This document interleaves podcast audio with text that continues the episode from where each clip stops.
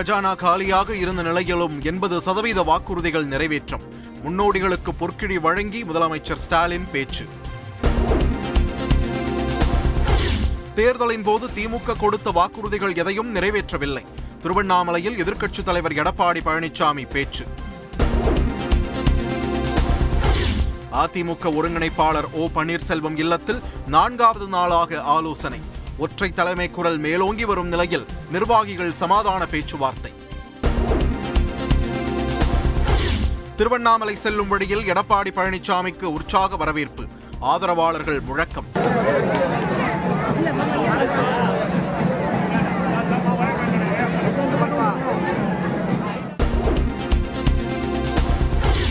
OPS EPS இருவரும் பொறுப்பிலிருந்து விலகிவிடலாம், கோஷ்டி பூசல் தேவையற்றது எனவும் முன்னாள் எம்எல்ஏ ஆறுகுட்டி ஆவேசம்.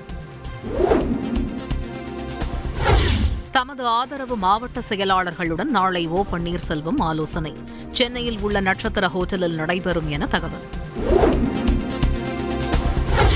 நளினியை விடுதலை செய்யும்படி உத்தரவுடன் உயர்நீதிமன்றம் மறுப்பு, முன்கூட்டி விடுதலை செய்ய கோரி ரவிச்சந்திரன் தாக்கல் செய்த மனுவும் தள்ளுபடி. சோனியாகாந்திக்கு கொரோனா தொற்று உறுதி, மூக்கில் ரத்தம் வந்ததால் மருத்துவமனையில் அனுமதி. இலங்கை தமிழர்கள் 7 பேர் தனுஷ்கோடி பகுதிக்கு வருகை, படகில் வந்தவர்களை கடலோர காவல் படையினர் மீட்பு. கொள்ளிடம் புதிய கதவணையை 26ஆம் தேதி திறந்து வைக்கிறார் முதலமைச்சர் ஸ்டாலின், நேரில் ஆய்வு செய்த நிலையில் அமைச்சர் KN நேரு தகவல்.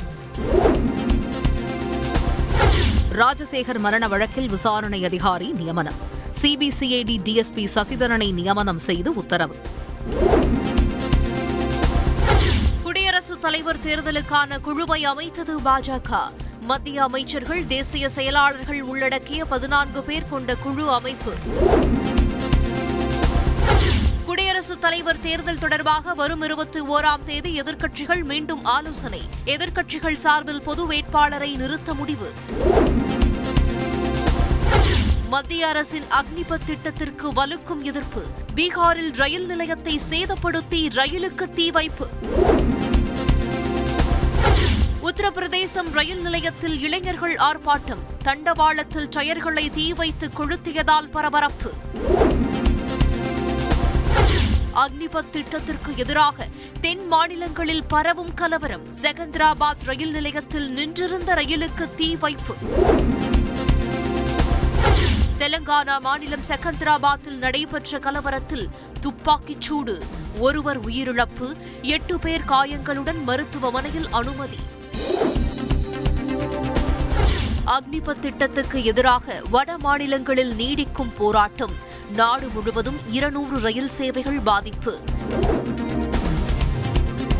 பிரதமர் மோடிக்கு மக்களின் தேவை புரியவில்லை, அக்னிபத் திட்டம் குறித்து ராகுல் காந்தி விமர்சனம்.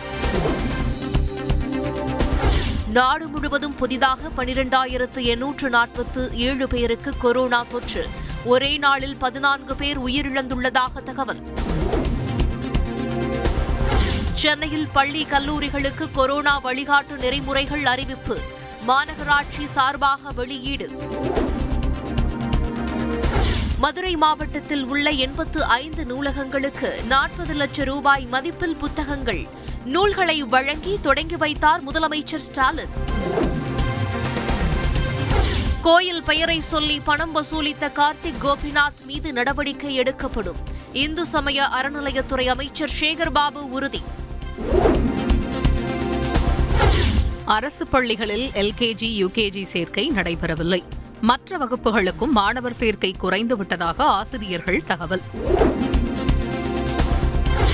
நாகை மதுவிலக்கு அமல் பிரிவு அலுவலகத்தில் சிக்கிய ₹75,000 லஞ்சப்பணம், ஆய்வாளர் உதவி ஆய்வாளர் உட்பட 3 பேர் சஸ்பெண்ட், 17 போலீசார் இடமாற்றம். சென்னை மணலியில் தூக்கு போட்டு தற்கொலை செய்து கொண்ட பெயிண்டர் ஆன்லைன் ரம்மியில் ₹20 லட்சம் பணத்தை இழந்ததால் விபரீத முடிவு. செஞ்சி அருகே ஆளுநர் தமிழிசை வருவதற்கு முன்பாகவே நடந்த கோயில் குடமுழுக்கு, வரவேற்பு பதாகைகள் ஏராளமாக வைத்திருந்த நிலையில் விழாவில் சலசலப்பு.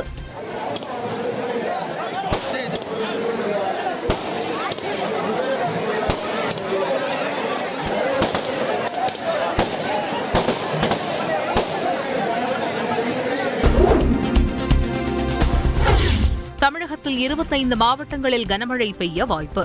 சென்னை வானிலை ஆய்வு மையம் தகவல். நடிகர் ரஜினிகாந்தின் புதிய படத்தலைப்பு ஜெயிலர். அதிகாரப்பூர்வ அறிவிப்பை வெளியிட்டது தயாரிப்பு நிறுவனம். அதிமுக பொதுக்குழு கூட்டத்திற்கு தடை கோரி புதிய மனு தாக்கல். சென்னை உரிமையியல் நீதிமன்றத்தில் வரும் திங்கட்கிழமை விசாரணை. அக்னிபாத் திட்டத்தில் 4 ஆண்டுகள் கழித்து வேலையை விட்டு திரும்பும் இளைஞர்கள் கேங்ஸ்டர் ஆவார்கள். சத்தீஸ்கர் முதல்வர் பூபேஷ் பாகல் எச்சரிக்கை. அக்னிபத் ராணுவ ஆள் சேர்ப்பு திட்டத்திற்கான வயது வரம்பு 21 23ஆக உயர்வு. தாய்நாட்டுக்கு சேவை செய்ய பொன்னான வாய்ப்பு என மத்திய அமைச்சர் ராஜ்நாத் சிங் அறிவிப்பு. மேகதாது உள்ளிட்ட அணை விவகாரங்கள் குறித்து விவாதிக்க ஆணையத்திற்கு முழு அதிகாரம் உள்ளது. காவிரி நீர் மேலாண்மை ஆணைய தலைவர் ஹல்தர் பேட்டி. திரைப்பட போஸ்டர் ஒட்ட லஞ்சம் தர மறுத்ததால் கார்த்தி ரசிகர் மன்றத்தினரை தாக்கியதாக வழக்கு. தூத்துக்குடி போலீசார் 3 தலா 2 லட்சம் ரூபாய் அபராதம் விதித்தது மாநில மனித உரிமை ஆணையம்.